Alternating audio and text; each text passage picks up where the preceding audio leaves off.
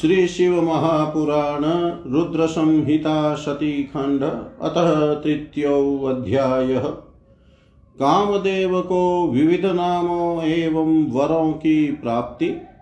काम के प्रभाव से ब्रह्मा तथा ऋषि गणों का मुग्ध होना। धर्म द्वारा स्तुति करने पर भगवान शिव का प्राकट्य और ब्रह्मा तथा ऋषियों को समझाना। ब्रह्मा तथा ऋषियों से अग्निश्वात आदि पितृगणों की उत्पत्ति, ब्रह्मा द्वारा काम को शाप की प्राप्ति तथा निवारण का उपाय। ब्रह्मोवाच। ततस्ते मुनय सर्वे मदभिप्रायवेदिन चक्रुस्तदुचितं नाम मरीचि प्रमुखा श्रुता, मुखावलोकनादेव, ज्ञात्वा वृतान्तमन्यत, दक्षादयश्च स्रष्टार, स्थानं पत्नीं च ते ददु, ततो निश्चित्य नामानि मरीचि प्रमुखा द्विजा, ऊचुः सङ्गतमैस्तस्मै पुरुषाय ममात्मजा। ऋषय ऊचु यस्मात् प्रमतसे तत्त्वं जातोऽस्माकं यथा विधे। तस्मान्मन्मथनामा त्वं लोके ख्यातो भविष्यसि। जगत्सु कामरूपस्त्वं त्वत्समो न हि वेद्यते। अतस्त्वं कामनामापि ख्यातो भव मनो भव। मदनान्मदनाख्यस्त्वं जातो दर्पात् सदर्पक। तस्मात् कन्दर्पनामापि लोके ख्यातो भविष्यसि। त्वत्समं सर्वदेवानां यद्वीर्यं न भविष्यति। ततस्थानानि सर्वाणि सर्वव्यापी भवास्तत। दक्षोऽयं भवतः पत्नीं स्वयं दास्यति कामिनीम्। आद्य प्रजापतिर्यो हि यथेष्टं पुरुषोत्तम। एषा च कन्यका चारुरूपा ब्रह्ममनोभव। सन्ध्या नाम्नेति विख्याता सर्वलोके भविष्यति। ब्रह्मणो ध्यायतो यस्मात् सम्यक् जाता वराङ्गना। अत सन्ध्येति विख्याता क्रान्ता भातुल्यमल्लिका। ब्रह्मवाच। कौसुमानि तथास्त्राणि पञ्चदाय मनोभव। प्रच्छन्नरूपि तत्रैव चिन्तयामाश निश्चयम् हर्षणं रोचनाख्यं च मोहनं शोषणं तथा। मारणं चेति प्रोक्तानि मुनिर्मोहकराण्यपि। ब्रह्मणा मम यत्कर्म समुदिष्टं सनातनं तर्ह्येव करिष्यामि मुनीनां सन्निधौ विधे। तिष्ठन्ति मुनयाश्चात्र, तिष्ठन्ति मुनयश्चात्र स्वयं चापि प्रजापति, एतेषां साक्षिभूतं मे भविष्यत्यद्य निश्चयम् सन्ध्यापि ब्रह्मणा प्रोक्ता, चेदानीं प्रेषयेद्वच। इह कर्म परीक्ष्येव, प्रयोगान् मोहयाम्यहम्। ब्रह्मवाच। इति सञ्चिन्त्य मनसा निश्चित्य च मनोभव। पुष्पजं पुष्पजातैश्च योजयामाश मार्गणे, आलिढस्थानमासाद्य धनुराकृष्य यत्नत। चकारवलयाकारं कामो धन्विवरस्तदा संहिते तेन कोदण्डै मारुताश्च सुगन्धय। ववुस्तत्र मुनिश्रेष्ठ सम्यग् सम्यग् आह्लादकारिण ततस्तानपि धात्रादीन् सर्वानेव च मानसान्। पृथक् पुष्पशरैस्तीक्ष्णैर्मोहयामाश मोहन ततस्ते मुनय सर्वे मोहिताश्चाप्यहं मुने, संहितो मनसा किञ्चित् विकारं प्रापुरादित सन्ध्यां सर्वे निरीक्षन्त, सविकारं मुहुर्मुहुः आसनप्रवृद्धमदनास्त्रियस्मान्मदनैधिनी ततः सर्वांश मदनो मोहयित्वा पुनः पुनः यथेन्द्रियविकारं ते प्रापुस्तान् करोत्तथा धाता वीक्ष्याहं सदा च तां तदेव चोनपञ्चाशद्भावा जाताः शरीरत, सापि तैर्वीक्ष्यमाणाथ कन्दर्पशरपातनात्, चक्रे मुहुर्मुहुर्भावान्, कटाक्षावरणादिकान्। निसर्गसुन्दरी सन्ध्या तान् भावान् मानसोद्भवान् कुर्वन्त्यतितरां रेजैष्वर्णदिव तनुर्मिभिः अथ भावयुतां सन्ध्यां वीक्ष्याकाशं प्रजापति धर्माभिपूरिततन्नुरभिलाषमहं मुने ततस्ते मुनय सर्वे मरीच्य त्रिमुखा अपि दक्षाध्याश्च द्विजश्रेष्ठ प्रापूर्वैकारिकेन्द्रियम् दृष्ट्वा तथा विधान् दक्ष मरीचिप्रमुखाश्च माँ सन्ध्यां च कर्मणि निजे श्रद्धधै मदनस्तदा यदिदं ब्रह्मणा कर्म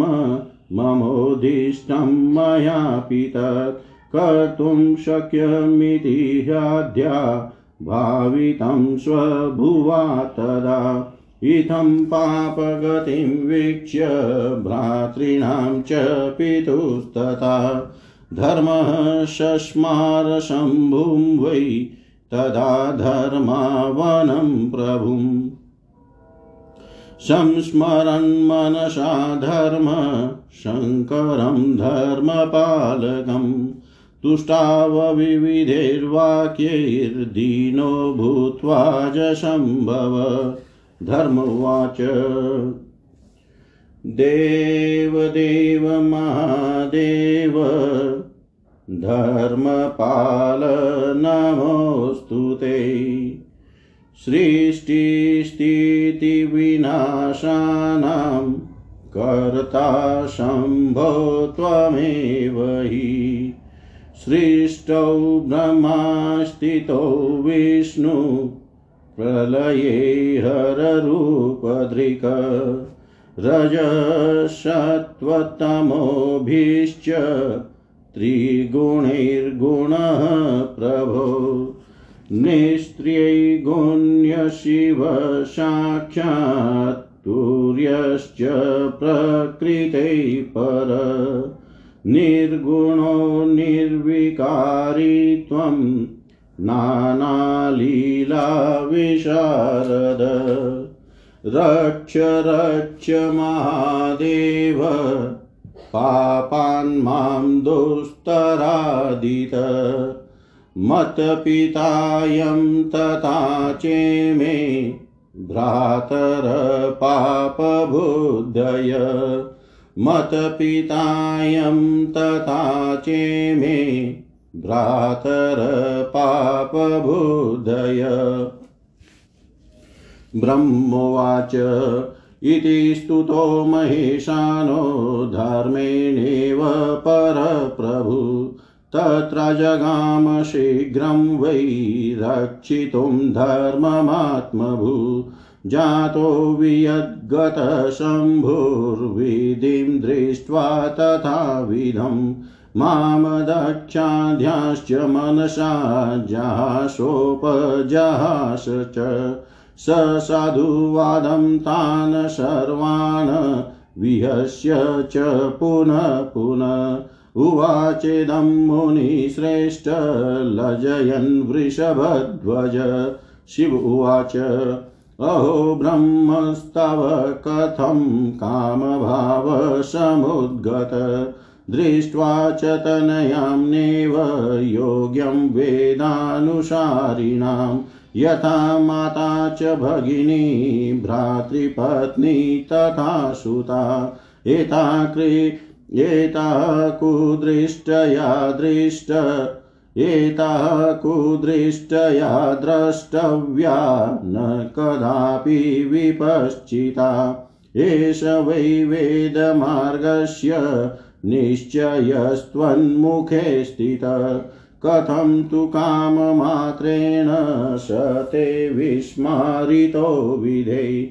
धैर्यं जागरितं चिते न कथं चतुरानन। येन क्षुद्रेण कामेन रन्तुं विघटितं विधे।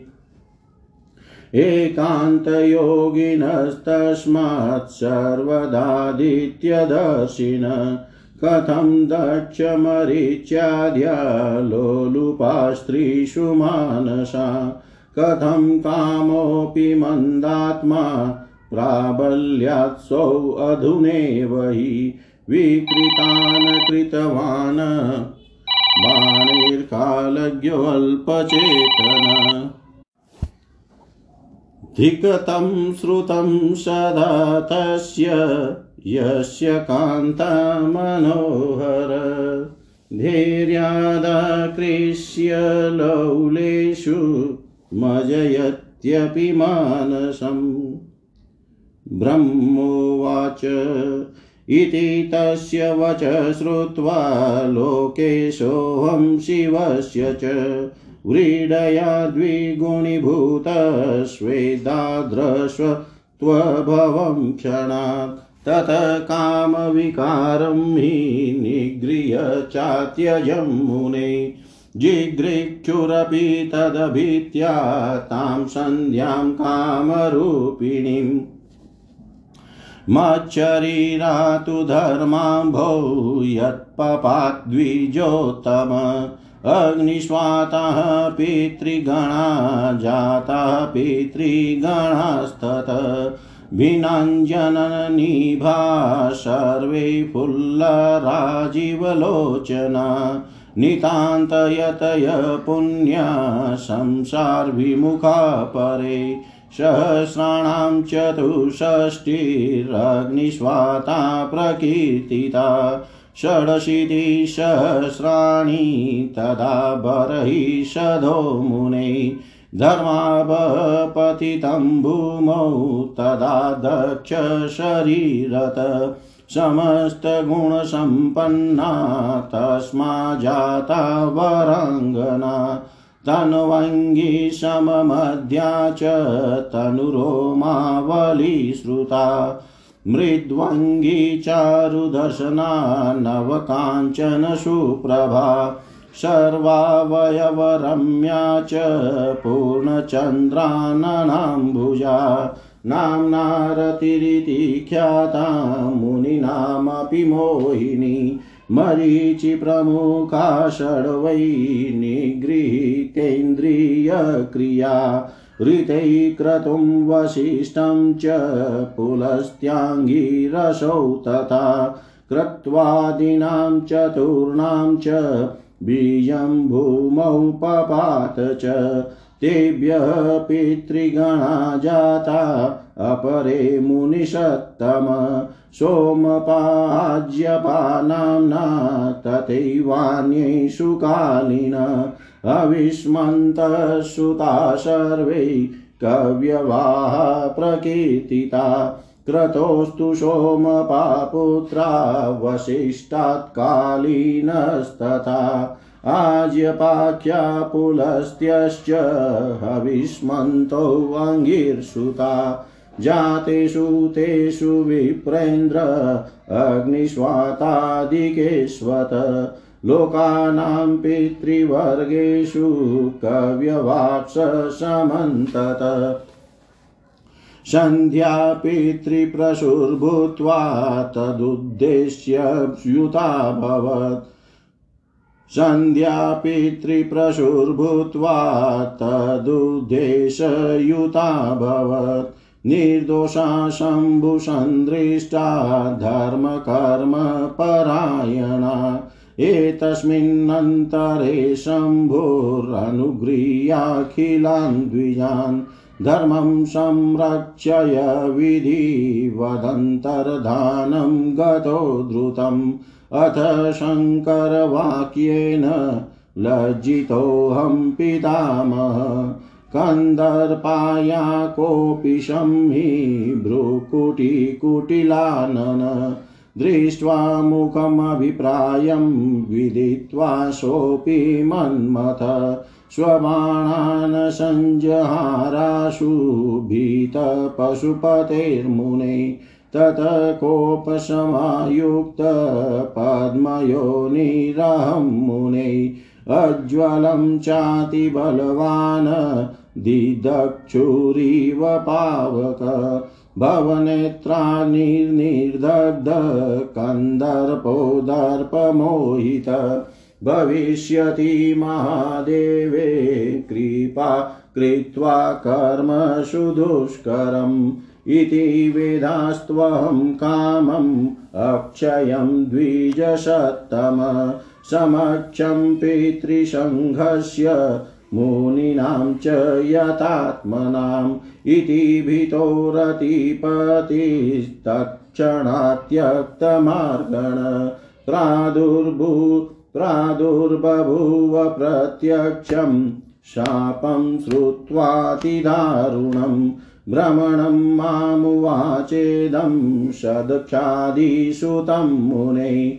शृण्वतां पितृसङ्घानां सन्ध्यायाश्च विगर्वधि कामुवाच। किमर्थं भवता ब्रह्मन् शक्तोऽहमिति दारुणम्? अनागास्तव लोकेश न्यायमार्गानुसारिण त्वया चोक्तं नु मत्कर्म, यतद ब्रह्मण कृतं मया। तत्र योग्यो न शापो मे, यतो नान्यत्कृतं मया। अहं विष्णुस्तथा शम्भु, सर्वे त्वच्रगोचरा इति यद्भवता प्रोक्तं तन्मयापि परीक्षितं। नापराधो ममाप्यत्र भ्रमणमयि निरागसि। दारुणसमयश्चेष शापो देव जगत्पते ब्रह्मोवाच इति तस्य वच श्रुत्वा ब्रह्माहं जगतां पति प्रत्यवोचं यतात्मानं मदनं दमयन्मुः ब्रह्मोवाच आत्मजा मम सन्ध्येयं यस्मादेतत्स कामत लक्ष्यीकृतोऽहं भवता ततशापो मया कृत। अधुना शान्तरोषोऽहं त्वां वदामि मनोभव। शृणुष्व गतसन्देह सुखी भवं भयं त्यज। त्वं भस्म भूत्वा मदन भर्गलोचन्वग्निना। तथैवाशु समं पञ्चाशरीरं प्रापयिष्यसि। यदा करिष्यति हरो वञ्जसादारपरिग्रहं तदा स एव भवत शरीरं प्रापयिष्यति। एवमुक्त्वा तमदन्महं लोकपितामह अन्तर्गतो मुनीन्द्राणां मानसानां प्रपश्यताम् इति एवं मेव च श्रुत्वा मदनस्तेऽपि मानसा सम्बभूषुतः सर्वै सुखिनोऽरं गृहं गता सम्बभूभूषुतः सर्वै सुखिनोऽरं गृहं गता जय जय श्री शिव महापुराणे द्वितीयायां रुद्रसंहितायां।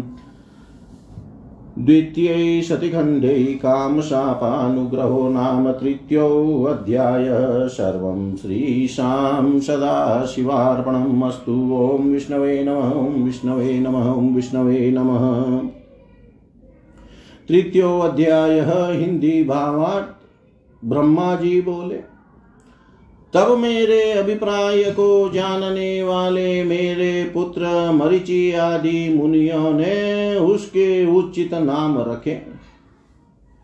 उन सृष्टिकर्ता दक्ष आदि ने उसका मुख देखते ही तथा उसकी अन्य चेष्टाओं से उसके समस्त चरित्र को जानकर उसे रहने का स्थान दिया तथा पत्नी भी दे दी।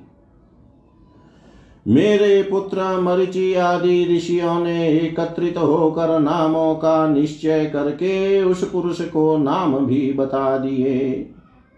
ऋषिगण बोले, तुमने ब्रह्मा जी से उत्पन्न होते ही हम लोगों के मन को मथ डाला है, इसलिए तुम लोक में मन मथ नाम से प्रसिद्ध होगे।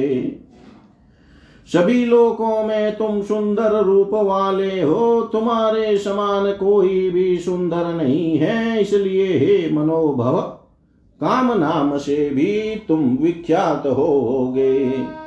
तुम सभी को मदोन्मत करने के कारण मदन कहे जाओगे। अहंकार युक्त होकर दर्प से उत्पन्न हुए हो। इसलिए तुम कंदर्प नाम से भी संसार में प्रसिद्ध होगे। तुम्हारे समान किसी भी देवता का पराक्रम नहीं होगा। अतः तुम्हारे लिए सभी स्थान होंगे और तुम सर्वव्यापी होगे। ये जो आदि प्रजापति पुरुषोत्तम दक्ष है, वे स्वयं ही तुमको योग्य पत्नी के रूप में सुंदर स्त्री प्रदान करेंगे। ब्रह्मा के मन से उत्पन्न हुई यह सुंदर रूप वाली कन्या संध्या नाम से सभी लोकों में विख्यात होगी। अच्छी प्रकार से ध्यान करते हुए ब्रह्मा जी के हृदय से उत्पन्न होने के कारण तेज आभा वाली तथा मल्लिका पुष्प के सदृश यह कन्या संध्या इस नाम से विख्यात होगी। ब्रह्मा जी बोले इस प्रकार कामदेव अपने पाँच पुष्प आयुधों को लेकर वहीं पर गुप्त रूप से स्थित होकर विचार करने लगा। हर्षण, रोचन, मोहन, शोषण तथा मारण नामक ये मेरे पाँच अस्त्र मुनियों को भी मोहित करने वाले कहे गए हैं। ब्रह्मा जी ने मुझे जिस सनातन कर्म को करने के लिए आदेश दिया है, उसे मैं यहाँ मुनि और ब्रह्मा जी के निकट ही करूँगा। यहाँ बहुत से मुनिगण तथा स्वयं प्रजापति ब्रह्मा जी भी उपस्थित है। ये लोग साक्षी रूप से विद्यमान है, इसलिए मेरे कर्म की सत्यता का आरंभ भी हो जाएगा। यह ब्रह्मा जी के द्वारा संध्या नाम से कही गई यह कन्या भी मेरे वचन का समर्थन करेगी। मैं इसी स्थान पर अपने कर्म की परीक्षा करके ही प्रयोग द्वारा सबको मोहित करूँगा। ब्रह्मा जी बोले इस प्रकार विचार करने के अनंतर मन में निश्चय करके वह अपने पुष्प के धनुष पर पुष्प के बाणों को चढ़ाने लगा। श्रेष्ठ धनुर्धारी कामदेव ने धनुष खींचने की मुद्रा में स्थित होकर यत्न पूर्वक धनुष चढ़ाकर उसे मंडलाकार किया। हे मुनि श्रेष्ठ, जब इस प्रकार के धनुष पर कामदेव ने अपना बाण चढ़ाया तो उसी समय मन को आह्लादित करने वाली सुगंधित वायु बहने लगी। उस समय कामदेव ने तीक्ष्ण पुष्प बाणों से मुझ ब्रह्मा को तथा सभी मानस पुत्रों को मोहित कर लिया। हे मुने, तत्पश्चात सभी मुनिगण और मैं भी मोहित हो गया। सभी के मन में काम विकार उत्पन्न हो गया। विकार से युक्त होने के कारण सभी लोग संध्या को बार बार देखने लगे। विकार से युक्त होने के कारण सभी लोग संध्या की और बार बार देखने लगे। सभी के मन में काम का उद्रेक हो गया। क्योंकि स्त्री काम को बढ़ाने वाली होती है। उस कामदेव ने सभी को बार बार मोहित करके जिस किसी भी तरह से वे काम विकार को प्राप्त हो, वैसा उन सबको कर दिया। उस स्त्री को देख कर जब मैं ब्रह्मा उन्मत इंद्रियों वाला हो गया, उस समय मेरे शरीर से उनचास भाव उत्पन्न हो गए। काम बाण के प्रहार से उन सभी के द्वारा देखी जाती हुई वह संध्या भी अपने कटाक्षों के आवरण से अनेक प्रकार के भाव प्रकट करने लगी। स्वभाव से ही सुंदरी व संध्या मन से उत्पन्न उन भावों को प्रकट करती हुई छोटी छोटी लहरों से युक्त गंगा की तरह शोभित होने लगी। हे मुने, इस प्रकार के भावों से युक्त संध्या को देख कर काम से परिपूर्ण शरीर वाला मैं ब्रह्मा उसकी अभिलाषा करने लगा। हे द्विज श्रेष्ठ तब मरीचि, अत्रि आदि सभी मुनि तथा दक्ष प्रजापति आदि विकृत इंद्रियों वाले हो गए। दक्ष मरीचि आदि ऋषियों तथा मुझे और संध्या को भी काम विकार से युक्त देख कर कामदेव को अपने कार्य पर विश्वास हो गया। अब कामदेव के मन में यह विश्वास हो गया कि ब्रह्मा ने मुझे जिस कार्य के लिए आदेश दिया है, मैं वह कार्य करने में पूर्ण रूप से सक्षम हूँ। ब्रह्मा जी के पुत्र धर्म ने अपने पिता तथा भाइयों की ऐसी दशा देख कर धर्म की रक्षा करने वाले भगवान सदा शिव का स्मरण किया। धर्म ने धर्म पालक शिव जी का मन से स्मरण कर दीन भावना से युक्त होकर अनेक प्रकार के वाक्यों से उनकी इस प्रकार स्तुति की। धर्म बोला, हे देवाधिदेव, हे महादेव, हे धर्मपाल, आपको नमस्कार है। हे शंभो, सृष्टि पालन तथा विनाश करने वाले आप ही हैं। हे प्रभो, आपने निर्गुण होकर भी रज सत्व तथा तमो गुण से सृष्टि कार्य के लिए, ब्रह्मा पालन के लिए, विष्णु तथा प्रलय के लिए रुद्र स्वरूप धारण किया है। हे प्रभो, आप शिव तीनों गुणों से रहित प्रकृति से परे तुरियावस्था में स्थित निर्गुण निर्विकार तथा अनेक प्रकार की लीलाओं में प्रवीण है। हे महादेव, इस भयंकर पाप से मेरी रक्षा कीजिए रक्षा कीजिए। इस समय मेरे पिता तथा मेरे भाई पाप बुद्धि वाले हो गए हैं।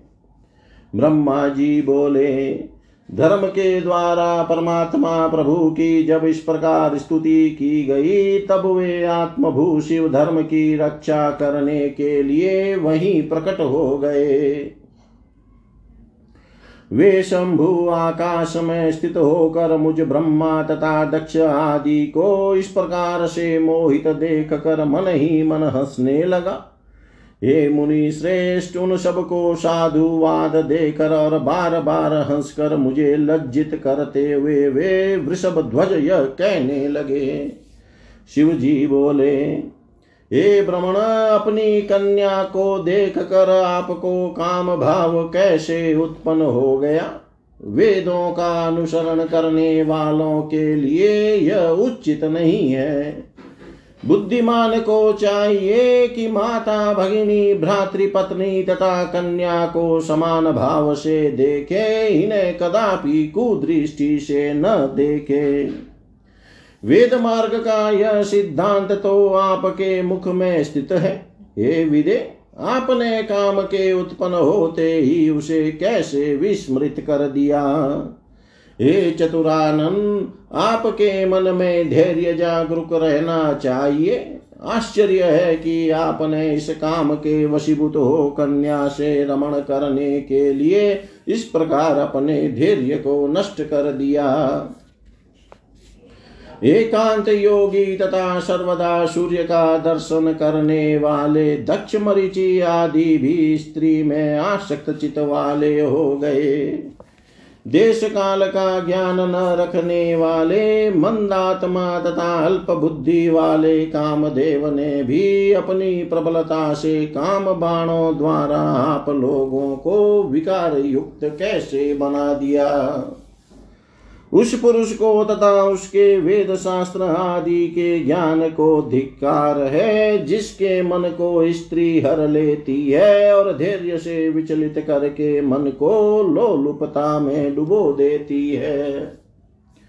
ब्रह्मा जी बोले इस प्रकार सदा शिव के वचन को सुनकर मैं दुगुनी लज्जा में पड़ गया। उस समय मेरा शरीर पसीने से पानी पानी हो गया।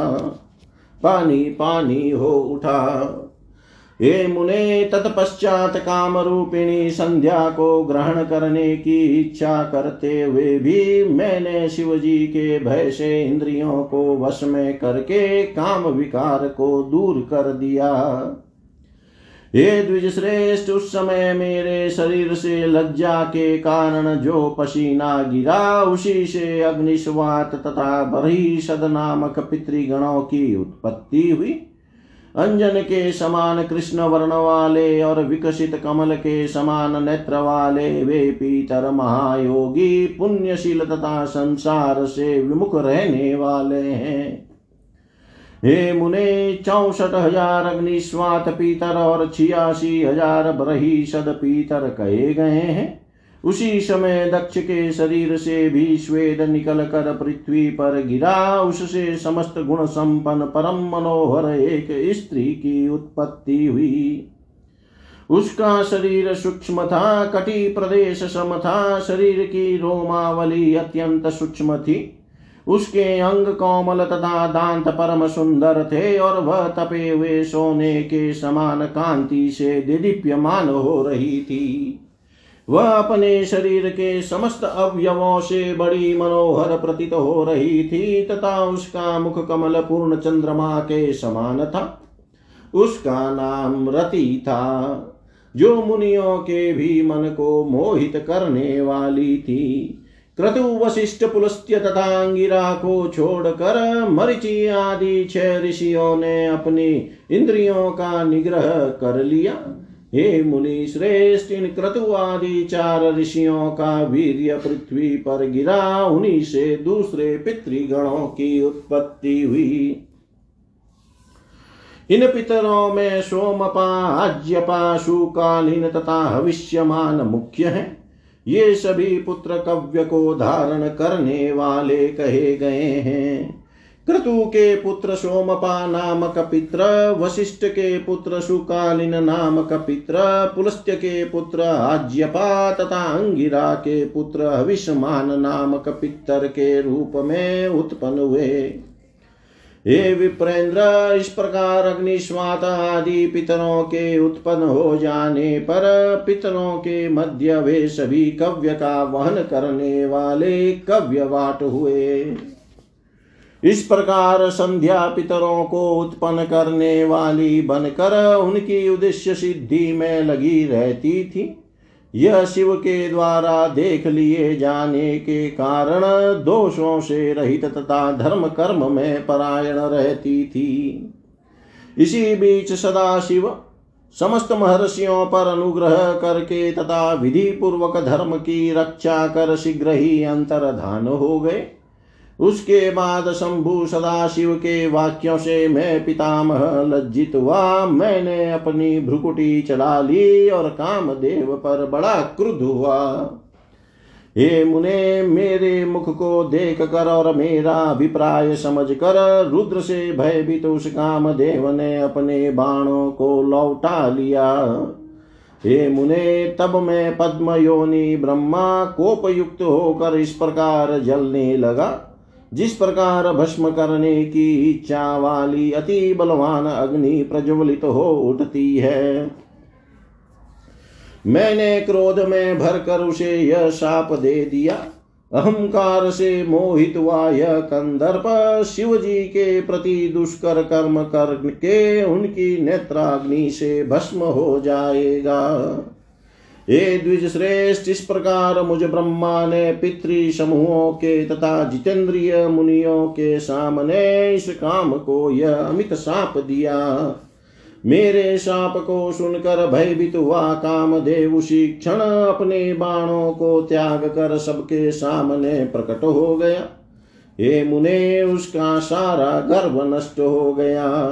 तब वह दक्ष आदि मेरे पुत्रों अग्निस्वातादि पितरों संध्या एवं मुझ ब्रह्मा के सामने ही सबको सुनाते हुए यह कहने लगा, काम बोला हे भ्रमण, आप तो न्याय मार्ग का अनुसरण करने वाले हैं। हे लोके स्तम मुझ निरपराध को आपने इस प्रकार दारुण साप क्यों दे दिया?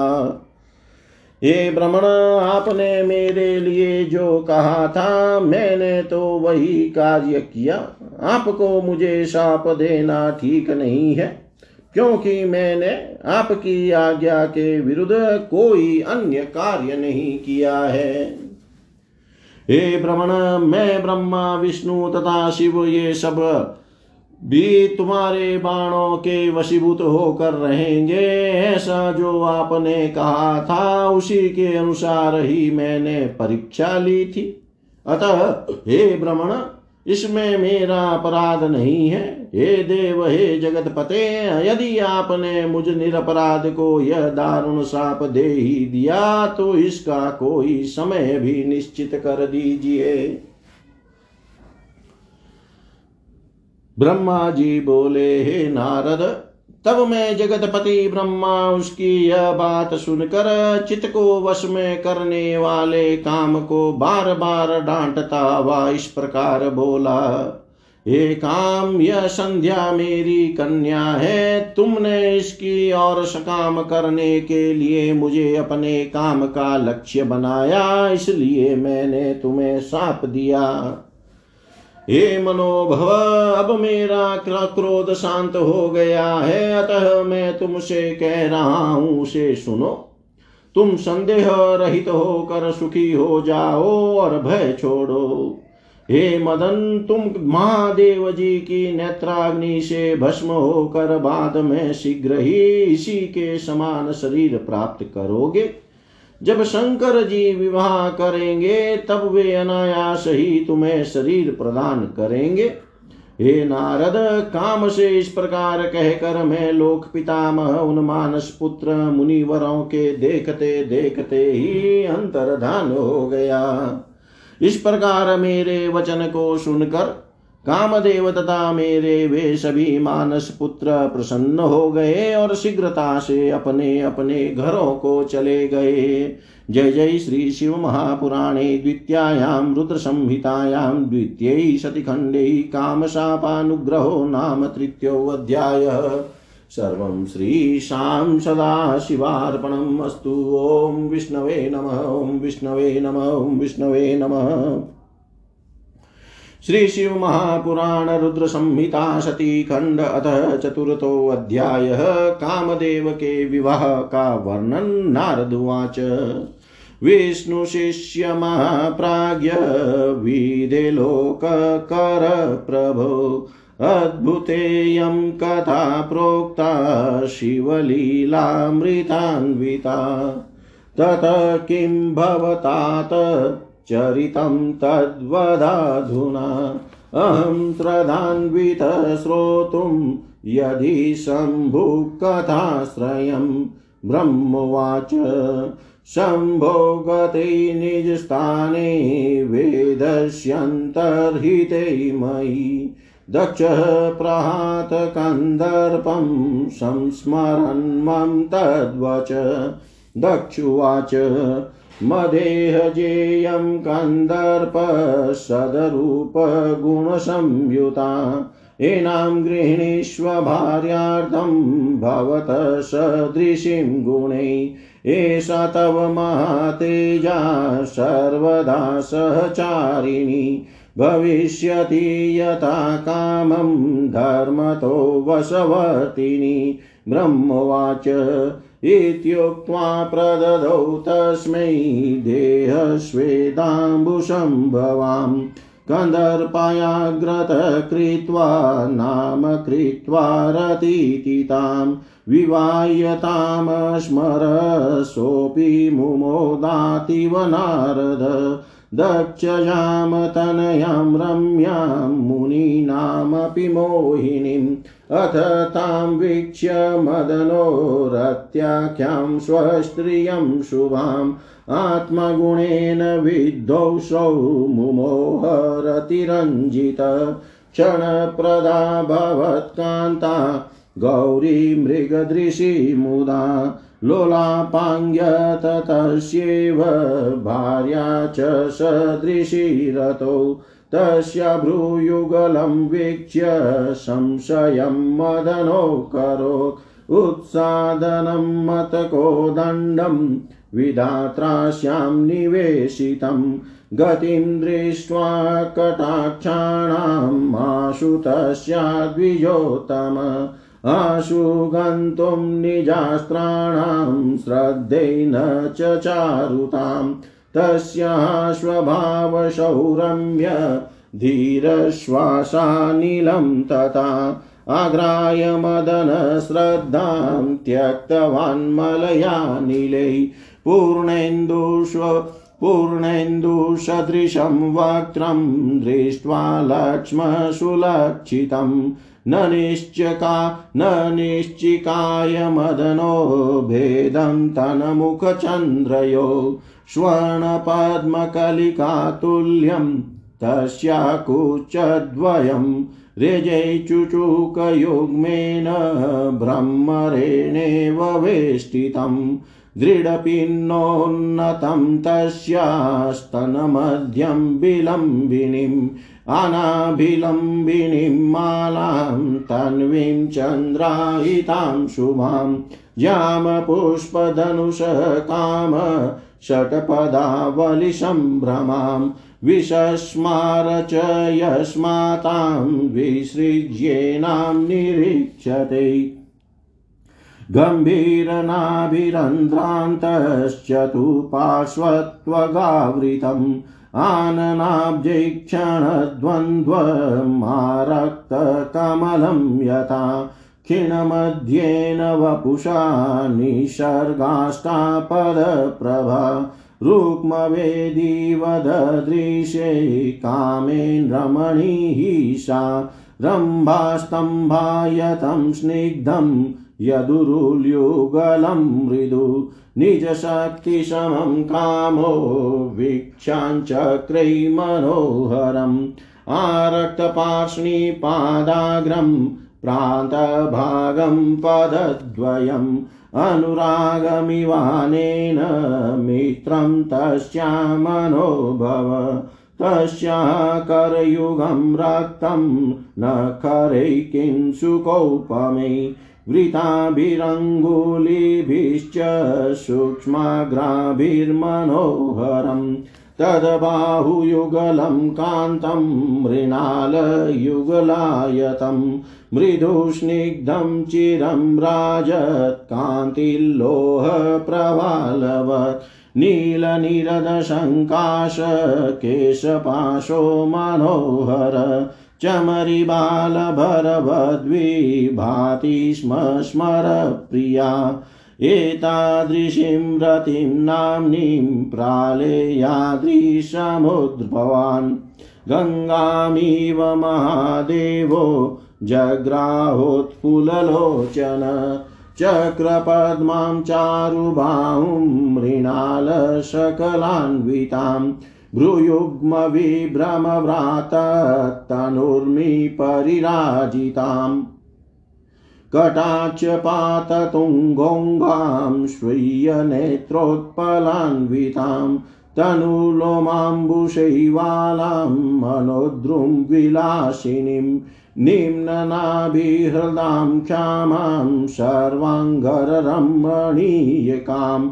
सर्वलावण्यसदनां शोभमानां रमामिव द्वादशाभरणैर्युक्तां शृङ्गारै षोडशैर्युतां मोहिनीं सर्वलोकानां भाषयन्तीं दिशो दश इति तां मदनो वीक्ष्य रतिं जग्राहसोत्सुक रागादुपस्थितां लक्ष्मीं ऋषिकेश इवोत्तमां नोवाच च तदा दक्षं कामो मोद्भवा तत विस्मृत्य दारुणं शापं विधिदत्तं विमोहित तदा महोत्सवस्तात् बभूव सुखवर्धन दक्ष प्रीतत्तरश्चाशिन्मुमुदे तनया मम कामौ अतीव सुखं प्राप्य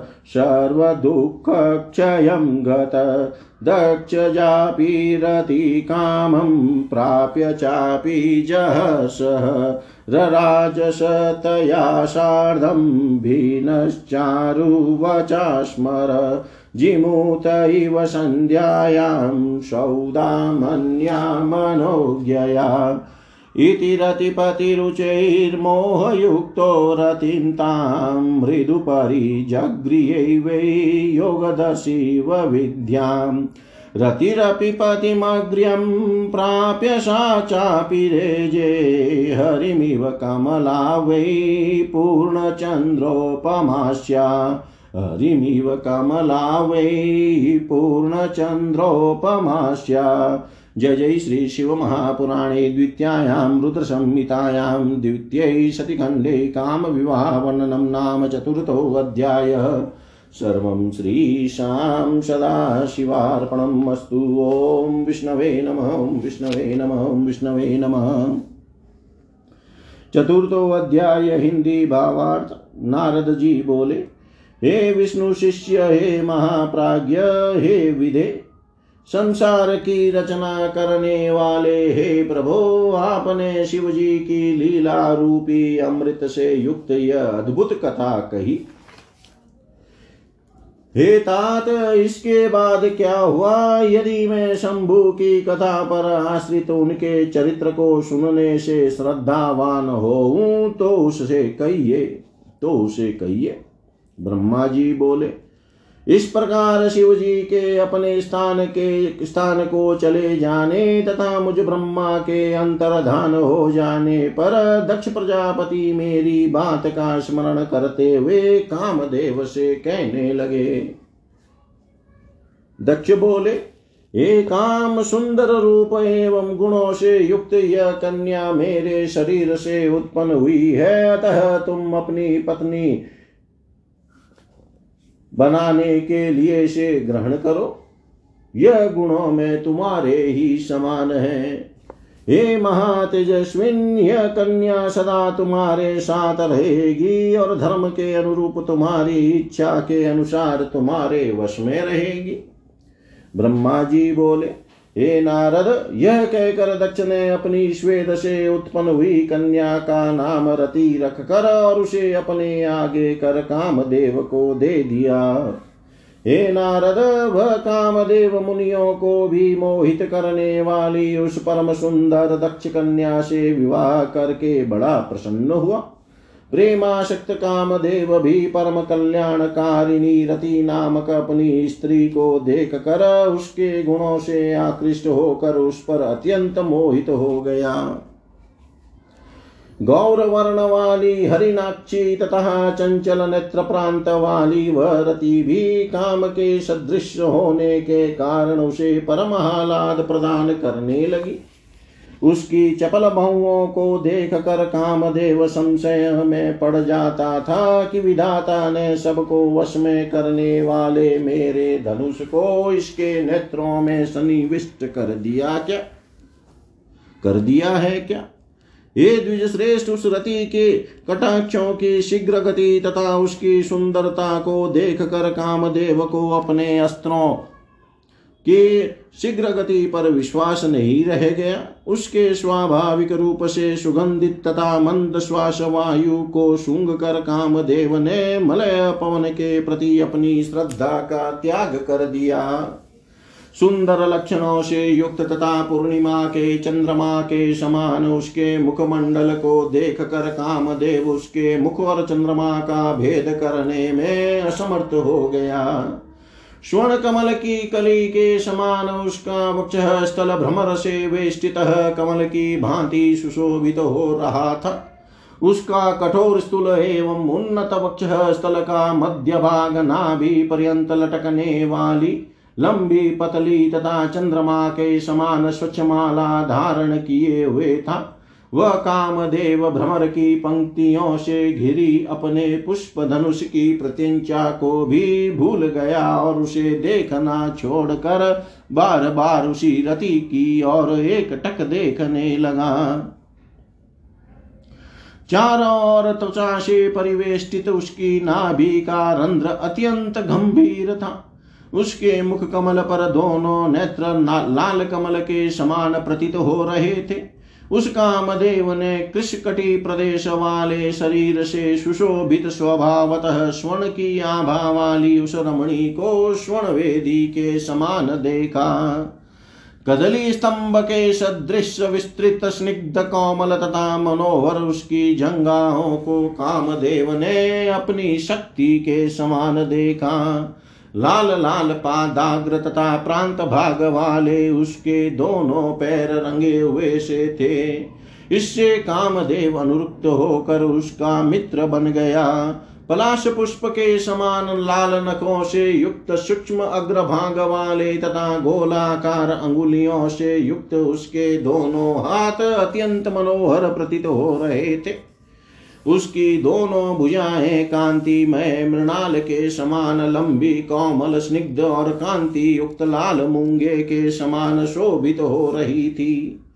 उसका मनोहर के सपाश काले काले बादलों के समान शोभा पा रहा था। इससे वह काम प्रिया चमरी के बालों को धारण करने वाले चमर की भांति सुशोभित तो हो रही थी।